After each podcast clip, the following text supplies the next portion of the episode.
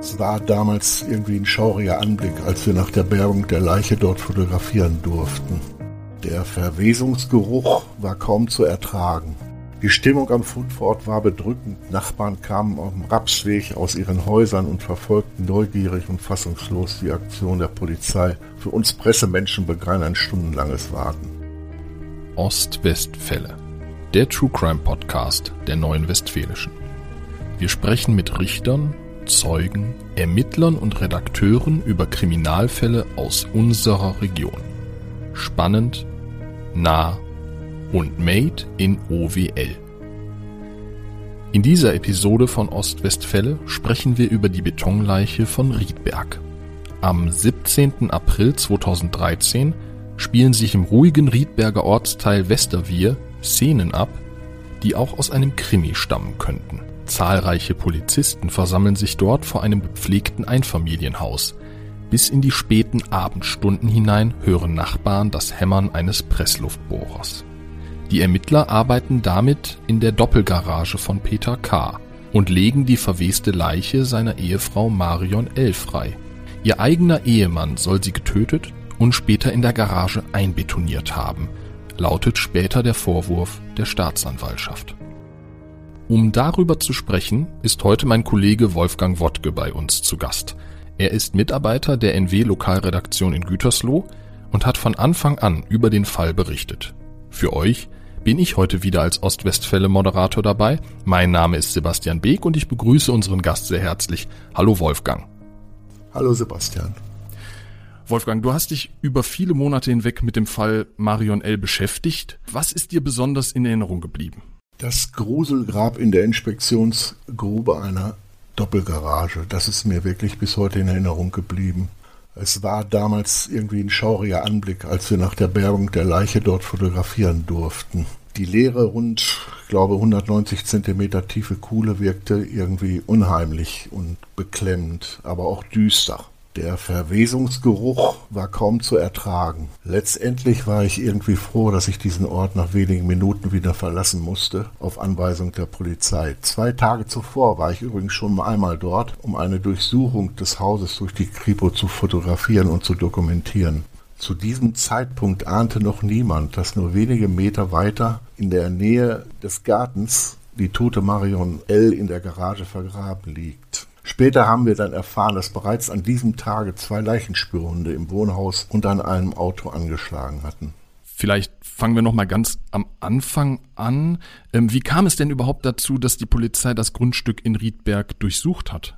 Ja, die 63-jährige Marion L. übrigens eine überaus kompetente und freundliche, lebensbejahende Sekretärin in einer Führungsetage eines großen Medienhauses in Gütersloh. Das haben auch ihre Arbeitskollegen berichtet verschwindet kurz vor Weihnachten 2012 spurlos. Ich glaube, sie wurde von Nachbarn zuletzt am 18. Dezember lebt gesehen. Danach versuchte immer wieder der damals 36-jährige Sohn von Marion L. aus erster Ehe, der lebt in Hannover, seine Mutter telefonisch zu erreichen. Und immer wieder hatte er nur ihren Ehemann, den Finanzberater und Tanzlehrer Peter K. am Telefon, der ihnen verschiedene und seltsame Versionen über den Verbleib seiner Partnerin auftischte. Einmal, so sagen es Zeugen später aus, behauptete er, Marion L. sei zur Kur wegen ihrer Lungenkrankheit. Dann erzählte er auch den Verwandten und Freunden, die ihn ebenfalls mehrmals kontaktierten in dieser Zeit, sie habe ihn für einen Arzt namens Alvarez den sie im Mai bei einem gemeinsamen Urlaub in Dubai kennengelernt haben, verlassen.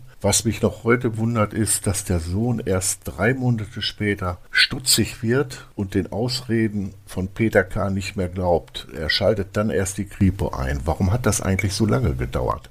Das ist auch im Prozess nicht klar geworden. Peter K.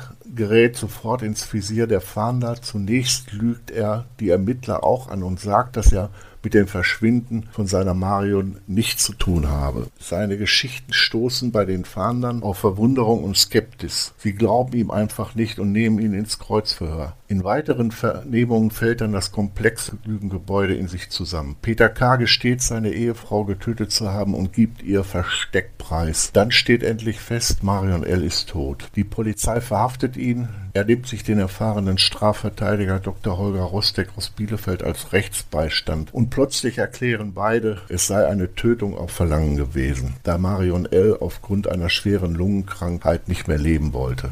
Dazu kommen wir später noch. Das wird ja auch ein wichtiger Aspekt im Gerichtsprozess in dem anschließenden. Vielleicht noch einmal dazu, wie lief die Suche denn dann letztlich nach Marion L. ab? Sehr aufwendig. Ich kann mich erinnern, dass schon einen Tag vorher, also am 16. April, am späten Nachmittag, rückte da das technische Hilfswerk mit schwerem Gerät an. Ein Sichtschutz mit schwarzer Folie wurde vor der Garageneinfahrt aufgebaut. Was dahinter passierte, konnte man einfach nur ahnen. Das THW arbeitete sich dann Zentimeter um Zentimeter mit einem großen Hydraulikhammer in den harten Beton. Alles musste behutsam geschehen, denn man wollte ja keine Spuren zerstören. Es hat Stunden gedauert. Mit dabei Gerichtsmediziner aus Münster, die alles beobachteten. Ich bin dann mit einem Kollegen in das Obergeschoss des Nachbarhauses marschiert, um aus dem Fenster einer Wohnung das Geschehen von oben zu fotografieren. Der Blick von dort war allerdings sehr bescheiden. Man sah nur einen Bagger mit einem Meisel und Beamte der Spurensicherung in weißen Overalls. Aber so hatten wir wenigstens Bildmaterial, das die Arbeiten zeigten. Schließlich wurden am nächsten Tag gegen 13 Uhr die sterblichen Überreste aus dem steinernen Grab geborgen. Du hast es eben schon gesagt, du warst vor Ort, als die Leiche gefunden wurde. Welche Atmosphäre herrschte damals da an dem Fundort? Ja, rückblickend war der 17. April 2013, ich glaube, das war ein Mittwoch, ein wahnsinnig ereignisreicher Tag. Nicht nur für die Polizei, sondern auch für uns Journalisten. Denn am Morgen wurde bekannt, dass die Zeitungsbotin Gabriele Obst aus Halle verschwunden war. Dieser vermissten Fall entwickelte sich ja später zu einem Tötungsdelikt. Dann wurde auch noch der Brandstifter in Gütersloh festgenommen, der wochenlang Hochsitze im Reda Forst angezündet hatte. Wenig später, ich glaube um die Mittagszeit, wurde noch eine Leiche aus der Ems geborgen, ein Suizid. Und dann kam die Meldung, dass in Riedberg-Westerwier der Leichnam der zuvor vermissten Marion L. geborgen wird. Also Aufregung pur und äh, Gänsehautatmosphäre. Die Stimmung am Fundort war bedrückend. Nachbarn kamen auf dem Rapsweg aus ihren Häusern und verfolgten neugierig und fassungslos die Aktion der Polizei. Für uns Pressemenschen begann ein stundenlanges Warten. Noch am gleichen Abend werden ja dann die Überreste der 63-jährigen Marion L. geborgen. Ihr Ehemann Peter K. wird festgenommen und sitzt danach ja in Untersuchungshaft. Vielleicht, was ist das für ein Mensch? Wie können wir uns diesen Peter K. vorstellen? Was wissen wir über den? Eher ein unscheinbarer Mann. Klein, schmächtig, sportlich, gut gekleidet, so trat er jedenfalls auch im Gericht auf. Er wurde in Budapest geboren und ist dann irgendwann Profitänzer geworden. Er hat wohl auch an einer Weltmeisterschaft teilgenommen, arbeitete in einer bekannten Gütersloher Tanzschule als Tanzlehrer, parallel als Finanzberater. In den 80er Jahren wurde er wegen eines fingierten Überfalls auf einen Kunden in Gütersloh angeklagt, jedoch freigesprochen. Man konnte ihm irgendwie nichts nachweisen. Der Inhaber der Tanzschule erzählte später, dass Peter K. in seinem Geschäftsgebaren wohl nicht immer korrekt gewesen sei. Er habe auch finanzielle Probleme gehabt, zusammen mit Marion L., die er irgendwann mal in der Tanzschule kennengelernt und dann geheiratet hatte, lebte er zurückgezogen in einem schmucken Einfamilienhaus in Riedberg-Westerwier. Und Peter K. hat gegenüber der Polizei und auch später vor Gericht behauptet, und das haben wir eben schon so ein bisschen angeschnitten, er hätte seine Frau auf ihren eigenen Wunsch hin getötet. Das wäre ja dann ja, Tötung auf Verlangen und wird ja dann vor Gericht anders behandelt als Mord oder Totschlag. Wie hat er das erklärt? Das stimmt. Also er will seine Partnerin auf Verlangen umgebracht haben. Im Gericht sagte er, ich tat es aus Liebe konnte sie nicht mehr leiden sehen. Das hat er auch den Kripo-Beamten mitgeteilt. Sie sei schwer krank gewesen. Das habe nur er gewusst, sonst niemand. Nach seiner Darstellung sei Marion L. schon seit ihrer Jugend gesundheitlich angeschlagen. Damals habe man Teile ihrer Lunge entfernt. Im September 2012 habe er seine Frau nach einem schweren Asthmaanfall durch einen Notfallspray wiederbelebt. Damals habe sie ihm gesagt, dass er das nie wieder machen solle. Am 18. Dezember habe sie dann erneut eine schwere Attacke Attacke erlitten. Sie habe plötzlich auf dem Boden gelegen, war hilflos und äußerte angeblich, Hilf mir sterben. In seiner verzweifelten Lage habe er sich an ihre damaligen Worte im September erinnert und ihr mit seiner Hand Mund und Nase zugehalten, bis sie sich nicht mehr bewegt hat. Was mir in diesem Zusammenhang allerdings nicht einläutet, ist ja, dass nach dieser Tat hätte Peter K. ja direkt die Polizei oder sein Anwalt oder einen Notarzt rufen können. Das hat er ja nicht gemacht. Stattdessen hat er die Leiche seiner Frau in die Garage seines Hauses gebracht. Wie passt das denn zusammen? Das wurde auch äh, ihm vorgeworfen während der Verhandlung. Er sagt, erst nach Einbruch der Dunkelheit hat er die Leiche weggezogen und eine Plastiktüte über den Kopf gestülpt. Er konnte den Anblick nicht ertragen. Er habe sie in die Garage gebracht und dort in eine Inspektionsgrube gelegt. Ich habe sie dort beerdigt, damit sie bei mir bleibt. Das hat mich getröstet, erklärte Peter K. auch während der Verhandlung im Landgericht Bielefeld. In den Tagen nach seiner Tat kaufte er in verschiedenen Baumärkten in Gütersloh zwölf Säcke Zement oder Schnellbeton, vermischte die Inhalte mit Wasser und schüttete damit die Grube zu. So hat er das vor Gericht erklärt. Und das ist ja auch etwas, was dann beim Prozess rauskommt. Bis die Leiche geborgen wurde, sind ja so vier Monate vergangen. Und dass die Leiche so lange in Beton lag, hat später auch bei der Untersuchung des Körpers zu Problemen geführt. Vielleicht nochmal, was wurde bei der Obduktion denn erkannt? Nicht zu viel. Der Leichnam war stark zersetzt. Die Gerichtsmedizin hatte jedoch festgestellt, dass Marion L. auch unter einer Herzkrankheit gelitten hat. Ihr Herz war nämlich stark vergrößert. Die genaue Todesursache konnten die Rechtsmediziner nicht mehr bestimmen. Theoretisch hätte sie auch infolge eines Asthmaanfalls einen Herzstillstand erlitten können, bevor Peter K. ihr die Hände auf den Mund gelegt hatte. Der Hausarzt von Marion L., ein Riedberger Internist, zog die Äußerung Karts zum Leidensweg seiner Frau in Zweifel. Zwar habe L. an mehreren schwerwiegenden Krankheiten gelitten, habe ihm gegenüber aber äußert, dass sie durch die Behandlung ihren Alltag gut bewältigen könnte. Wirkliche Klarheit darüber, was letztlich passiert ist, kann ja auch die Gerichtsverhandlung dann nicht bringen. Insgesamt zieht sich der Prozess über fünf Monate und 18 Hauptverhandlungstage. Du warst damals mit dabei. Was für ein Eindruck machte der Angeklagte vor Gericht? Ich würde sagen, eher einen schüchternen Eindruck.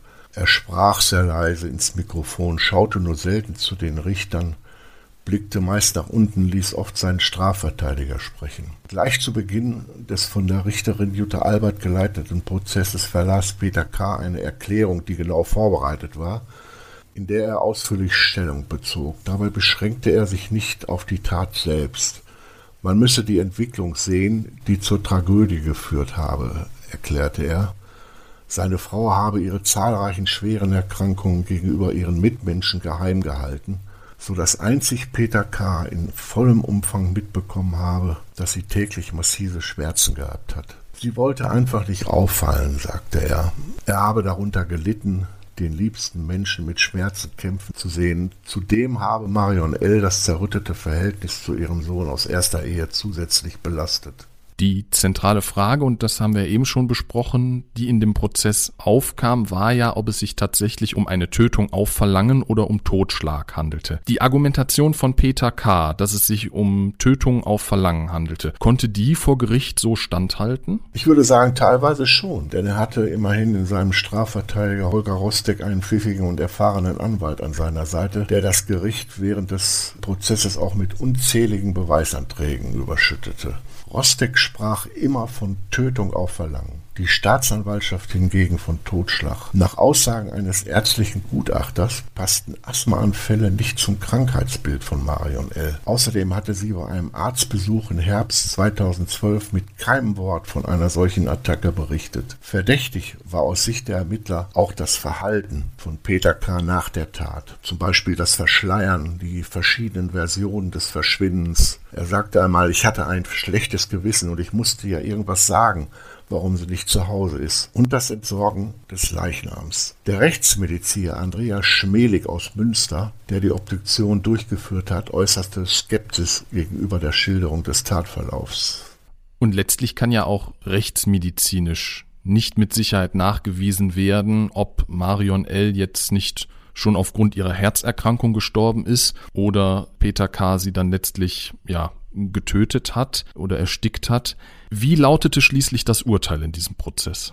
Ja, nach 18 Prozesstagen ist das milde Urteil gefallen. Er musste für viereinhalb Jahre ins Gefängnis. Die Vorsitzende Richterin Jutta Albert sagte, wir mussten genau abwägen, wie Marion L. zu Tode gekommen ist. Und so wurde der 68-Jährige nicht wegen Totschlag, sondern nur wegen versuchten Totschlags verurteilt. Denn die Rechtsmediziner äh, konnten nicht ausschließen, dass die Frau schon tot war, als ihr Ehemann ihr nach dem angeblichen Asthmaanfall Nase und Mund zugehalten hat. Die Frau könnte schon zuvor an Herzversorgung gestorben sein, die genaue Todesursache war nicht mehr zu ermitteln. So ist eben die Rechtslage. Die Staatsanwaltschaft hatte zuvor sechs Jahre Haft gefordert. Die Verteidigung hatte den Fall als Tötung auf Verlangen bezeichnet. Der 68-Jährige hatte behauptet, seine Frau sei schwer lungenkrank gewesen und habe ihn gebeten, ihr beim Sterben zu helfen. Das wies das Gericht als Schutzbehauptung zurück. Strafmildernd wertete das Gericht das Geständnis des 68-Jährigen und auch dessen Alter. Auch ging die Kammer davon aus, dass es sich um eine im Affekt geschehene Beziehungstat und nicht um eine von langer Hand geplantes Verbrechen gehandelt hat. Verschärfend wirkte sich wiederum die kriminelle Energie aus, mit der der Täter anschließend seine Tat vertuscht hatte und Freunde und Verwandte über das wahre Schicksal seiner Ehefrau im Dunkeln ließ. Die Kammer sei daher zur Auffassung gelangt, dass eine Bewährungsstrafe dem entstandenen Unrecht nicht entspräche, erläuterte Richterin Jutta Albert in der Urteilsbegründung. Eine Strafe von vier Jahren und fünf Monaten, sagte sie, wegen versuchten Totschlags sei aber für die Tat angemessen.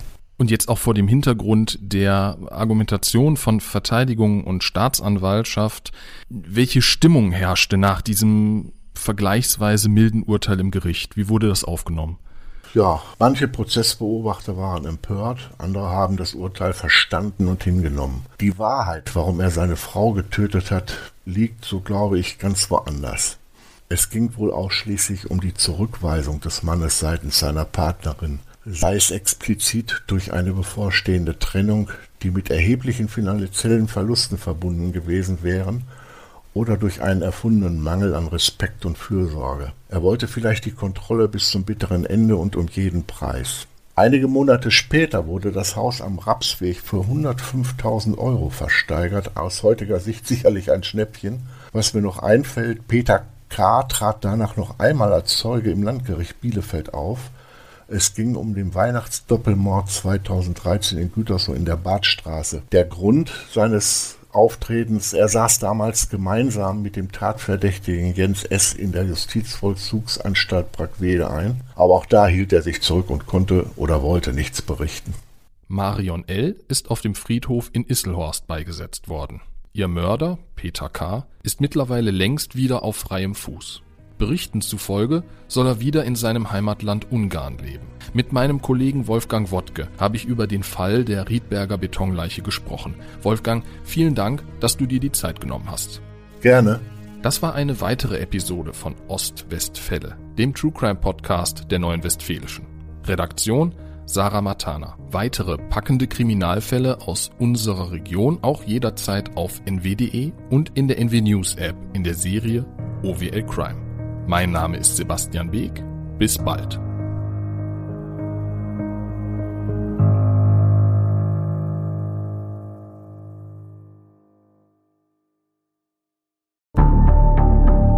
Wie lange kann ein Mörder sein dunkles Geheimnis bewahren? Wann bekommen die Angehörigen Gewissheit und die Opfer Gerechtigkeit? Jedes Jahr werden bei der Polizei rund 100.000 Menschen als vermisst gemeldet. Drei Prozent davon, also 3000 Menschen, bleiben länger als ein Jahr verschwunden. Einige werden nie wieder gesehen. Seit gut drei Jahren arbeitet die Polizei in NRW mit sogenannten Cold Case Units. Das sind Abteilungen, die wirklich nur damit beschäftigt sind, Mordfälle zu bearbeiten, die teilweise seit Jahrzehnten ungeklärt sind. Ich bin Mike Mattis, Radioredakteur und News Anchor und ich spreche mit Ermittlern über diese Fälle. In meinem Podcast Licht ins Dunkel, Cold Cases und ungeklärte Vermisstenfälle von hier beleuchten wir gemeinsam mit Profilern, Staatsanwälten und Mordermittlern Cold Cases und ungeklärte Vermisstenfälle aus ganz Deutschland. Immer in der Hoffnung, dass Angehörige endlich Gewissheit und die Opfer Gerechtigkeit bekommen. Licht ins Dunkel. Cold Cases und ungeklärte Vermisstenfälle von hier. Eine Produktion von Mike Mattis und der Podcastfabrik.